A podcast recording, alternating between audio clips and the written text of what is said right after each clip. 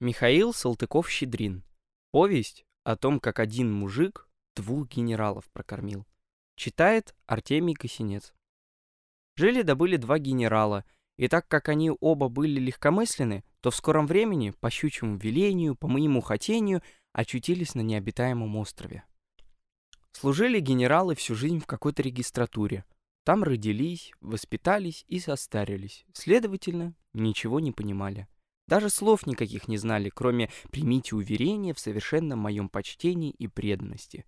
Упразднили регистратуру за ненадобностью и выпустили генералов на волю. Оставшись за штатом, поселились они в Петербурге, в Подьяческой улице, на разных квартирах. Имели каждый свою кухарку и получали пенсию. Только вдруг очутились на необитаемом острове. Проснулись и видят, оба под одним одеялом лежат. Разумеется, сначала ничего и не поняли и стали разговаривать, как будто ничего с ними и не случилось. «Странный ваше превосходительство мне нынче сон снился», — сказал один генерал. «Вижу, будто живу я на необитаемом острове». Сказал это, да вдруг как вскочит. Вскочил и другой генерал. «Господи, да что же это такое? Где мы?» Вскрикнули оба не своим голосом. И стали друг друга ощупывать. Точно ли не во сне, а наяву с ними случилась такая оказия? Однако, как ни старались уверить себя, что все это не больше как сновидение, пришлось убедиться в печальной действительности. Перед ними, с одной стороны, расстилалось море, с другой стороны лежал небольшой клочок земли, за которым слалось все то же безграничное море.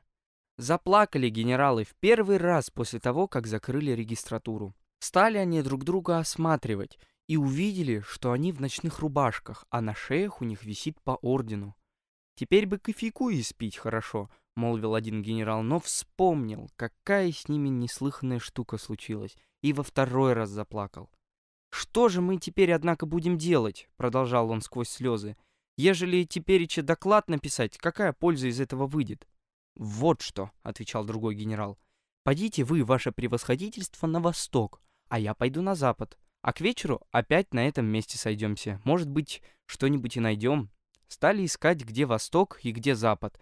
Вспомнили, как начальник однажды говорил, если хочешь сыскать восток, то встань глазами на север, и в правой руке получишь искомое. Начали искать севера. Остановились так и сяк, перепробовали все страны света, но так как всю жизнь служили в регистратуре, то ничего не нашли. Вот что ваше превосходительство. Вы пойдите направо, а я налево. Это-то лучше будет сказал один генерал, который кроме регистратуры служил еще в школе военных кантонистов, учителем каллиграфии и, следовательно, был поумнее. Сказано, сделано. Пошел один генерал направо и видит. Растут деревья, а на деревьях всякие плоды. Хочет генерал достать хоть одно яблоко, да все так высоко висят, что надобно лезть. Попробовал полезть. Ничего не вышло, только рубашку изорвал. Пришел генерал к ручью, видит рыба там, словно в садке на фонтанке, так и кишит, и кишит. Вот кабы этой-то рыбке, да на подьяческую, подумал генерал, и даже в лице изменился от аппетита. Зашел генерал в лес, а там рябчики свищут, тетерева токают, зайцы бегают. «Господи, еды-то, еды-то!» — сказал генерал, почувствовав, что его уже начинает тошнить. Делать нечего, пришлось возвращаться на условленное место с пустыми руками. Приходит, а другой генерал уж дожидается. «Ну что, ваше превосходительство, промыслил что-нибудь?» «Да вот, нашел старый номер московских ведомостей и больше ничего». Легли опять спать генералы, да не спится им натощак. То беспокоит их мысль, кто из них будет пенсию получать, то припоминают виденные днем плоды, рыбы, рябчики, тетерева, зайцы — кто бы мог подумать, ваше превосходительство, что человеческая пища в первоначальном виде летает, плавает и на деревьях растет, сказал один генерал. Да, отвечал другой генерал, признаться, я и до сих пор думал, что булки в том самом виде родятся, как их утром кофею подают. Стало быть, если, например, кто хочет куропатку съесть, то должен сначала ее изловить, убить, ощипать, изжарить. Только как все это сделать? Как все это сделать? Словно эхо повторил другой генерал. Замолчали и стали стараться заснуть. но голод решительно отгонял сон. Рябчики, индейки, поросята так и мелькали перед глазами, сочные, слегка подрумяненные, с огурцами, пикулями и другим салатом. «Теперь я бы, кажется, свой собственный сапог съел», — сказал один генерал. «Хороши тоже перчатки бывают, когда долго ношены», — вздохнул другой генерал. Вдруг оба генерала взглянули друг на друга, в глазах их светился зловещий огонь, зубы стучали, из груди вылетало глухое рычание. Они начали медленно подползать друг к другу и в одно мгновение ока остервенились. Полетели клочья, раздался виск и оханье.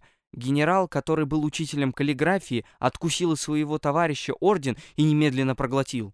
Но вид текущей крови как будто образумил их. «С нами крестная сила», — сказали они оба разом. «Ведь этак мы друг друга съедим. И как мы попали сюда? Кто тот злодей, который над нами такую штуку сыграл? Надо ваше превосходительство каким-нибудь разговором развлечься, а то у нас тут убийство будет», — проговорил один генерал. «Начинайте», — отвечал другой генерал. «Как, например, думаете вы, от чего солнце прежде восходит, а потом заходит, а не наоборот?» Странный вы человек, ваше превосходительство, но ведь и вы прежде встаете, идете в департамент, там пишете, а потом ложитесь спать. Но от чего же не допустить такую перестановку? Сперва ложусь спать, вижу различные сновидения, а потом встаю. Хм, да. А я, признаться, как служил в департаменте, всегда так думал. Вот теперь утро, а потом будет день, а потом подадут ужинать и спать пора но упоминовение об ужине обоих повергло в уныние и пресекло разговор в самом начале. Слышал я от одного доктора, что человек может долгое время своими собственными соками питаться, начал опять один генерал. Как так? Да такс, собственные свои соки будто бы производят другие соки, эти, в свою очередь, еще производят соки и так далее, покуда, наконец, соки совсем не прекратятся.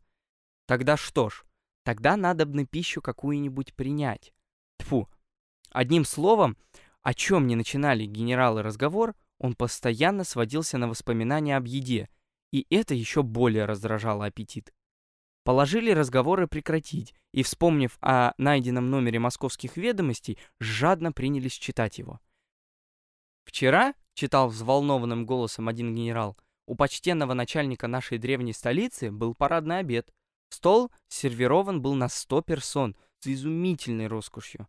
Дары всех стран назначили себе как бы рандеву на этом волшебном празднике. Тут была и шекспинская стерлядь золотая, и питомец лесов кавказских фазан, и столь редкая в нашем севере в феврале месяце земляника. Тьфу ты, господи, да неужто ваше превосходительство не можете найти другого предмета? Воскликнул в отчаянии другой генерал и, взяв у товарища газету, прочел следующее. И стулы пишут, вчерашнего числа по случаю поимки в реке Упе Осетра, происшествие которого не запомнят даже старожилы, тем более, что в Осетре был опознан частный пристав Б, был в здешнем клубе фестиваль. Виновника торжества внесли на громадном деревянном блюде, обложенного огурчиками и держащего в пасти кусок зелени. Доктор П., бывший в тот день дежурным старшиною, заботливо наблюдал, дабы все гости получили по куску – Подливка была самая разнообразная и даже почти прихотливая. «Позвольте, ваше превосходительство. И вы, кажется, не слишком осторожны в выборе чтения», — прервал первый генерал и, взяв в свою очередь газету, прочел. «Из Вятки пишут. Один из здешних старожилов изобрел следующий оригинальный способ приготовления ухи.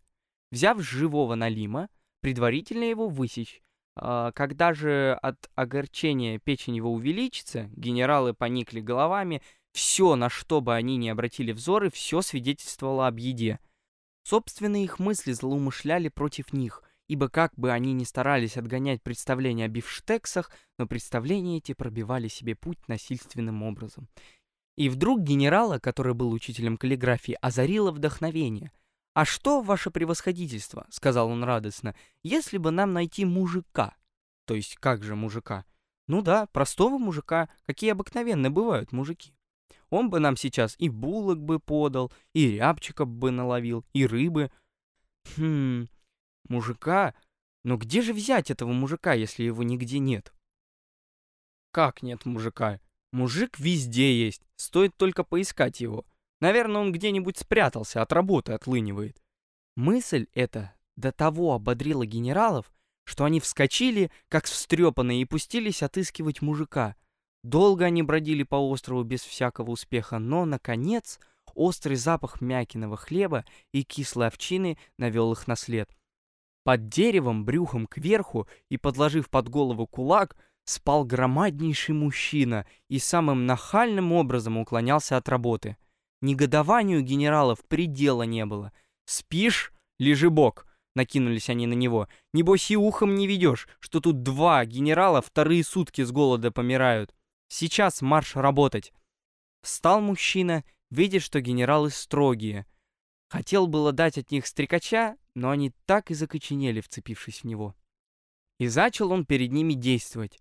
Полез сперва-наперво на дерево и нарвал генералам по десятку самых спелых яблок, а себе взял одно кислое. Потом покопался в земле и добыл оттуда картофелю. Потом взял два куска дерева, потер их друг об дружку и извлек огонь. Потом из собственных волос сделал селок и поймал рябчика. Наконец развел огонь и напек столько разной провизии, что генералам пришло даже на мысль, не дать ли и тунеядцу частичку. Смотрели генералы на эти мужицкие страдания, и сердца у них весело играли. Они уже забыли, что вчера чуть не умерли с голоду, а думали, вот как оно хорошо быть генералами, нигде не пропадешь. «Довольны ли вы, господа генералы?» — спрашивал между тем мужчина Лежебок. «Довольны, любезный друг, видим твое усердие», — отвечали генералы. «Не позволите ли теперь отдохнуть?» «Отдохни, дружок, только свей прежде веревочку». Набрал сейчас мужчина дикой конопли, размочил в воде, поколотил, помял, и к вечеру веревка была готова. Этакую веревку генералы привязали мужчину к дереву, чтобы не убег, а сами легли спать. Прошел день, прошел другой. Мужчина до того изловчился, что стал даже в пригоршне суп варить. Сделались наши генералы веселые, рыхлые, сытые, белые. Стали говорить, что вот они здесь на всем готовом живут, а в Петербурге, между тем, пенсии их не все накапливаются да накапливаются. А как вы думаете, ваше превосходительство, в самом ли деле было вавилонское столпотворение, или это только одно иносказание? Говорит, бывало, один генерал другому позавтракавши. Думаю, ваше превосходительство, что было в самом деле, потому что иначе как же объяснить, что на свете существуют разные языки? Стало быть, и потоп был, и потоп был, потому что в противном случае как же можно было бы объяснить существование допотопных зверей? Тем более, что в московских ведомостях повествуют, а не почитать ли нам московских ведомостей? Сыщут номер, усядутся под тенью, прочтут от доски до доски, как ели в Москве, ели в Туле, ели в Пензе, ели в Рязани, и ничего, не тошнит. Долго ли, коротко ли, однако генералы соскучились. Чаще и чаще стали они припоминать об оставленных ими в Петербурге кухарках и втихомолку даже поплакивали. «Что-то теперь делается в подьяческой, ваше превосходительство», — спрашивал один генерал другого. «И не говорите, ваше превосходительство, все сердце изныло», — отвечал другой генерал.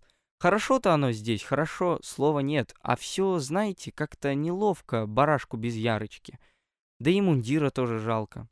«Еще как жалко-то. Особливо как четвертого класса, так на одно шитье посмотреть голова закружится. И начали они нудить мужика. Представь да представь их в подьяческую. И что ж, оказалось, что мужик знает даже подьяческую. Что он там был, мед пиво пил, по усам текло, в рот не попало. А ведь мы с подьяческой генералы, обрадовались генералы. А я, коли видели, висит человек снаружи дома в ящике на веревке и стену краской мажет. Или по крыше словно муха ходит. Это он самый я и есть, отвечал мужик. И начал мужик на бабах разводить, как бы ему своих генералов порадовать, за то, что они его, тунеядца, жаловали и мужицким его трудом не гнушались. И выстроил он корабль, не корабль, а такую посудинку, чтобы можно было океан моря переплыть вплоть до самой Подьяческой. «Ты смотри, однако, каналья, не утопи нас!» Сказали генералы, увидев покачивающуюся на волнах ладью. «Будьте спокойны, господа генералы, не впервой», — отвечал мужик и стал готовиться к отъезду. Набрал мужик пуху лебяжьего, мягкого, услал им дно лодочки. Уславший уложил на дно генералов и, перекрестившись, поплыл. Сколько набрались страху генералы во время пути от бурь до от ветров разных, сколько они ругали мужчину за его тунеядство, Этого ни пером описать, ни в сказке сказать. А мужик все греб да греб, да кормит генералов селедками. Вот, наконец, и Нева-матушка, вот и Екатерининский славный канал, вот и Большая Подьяческая. Всплеснули кухарки руками, увидевши, какие у них генералы стали сытые, белые да веселые. Напились генералы кофею, наелись сдобных булок и надели мундиры. Поехали они в казначейство, и сколько тут денег загребли, того ни в сказке сказать, ни пером описать. Однако и о мужике не забыли. Выслали ему рюмку водки да пятак серебра. Веселись, мужчина!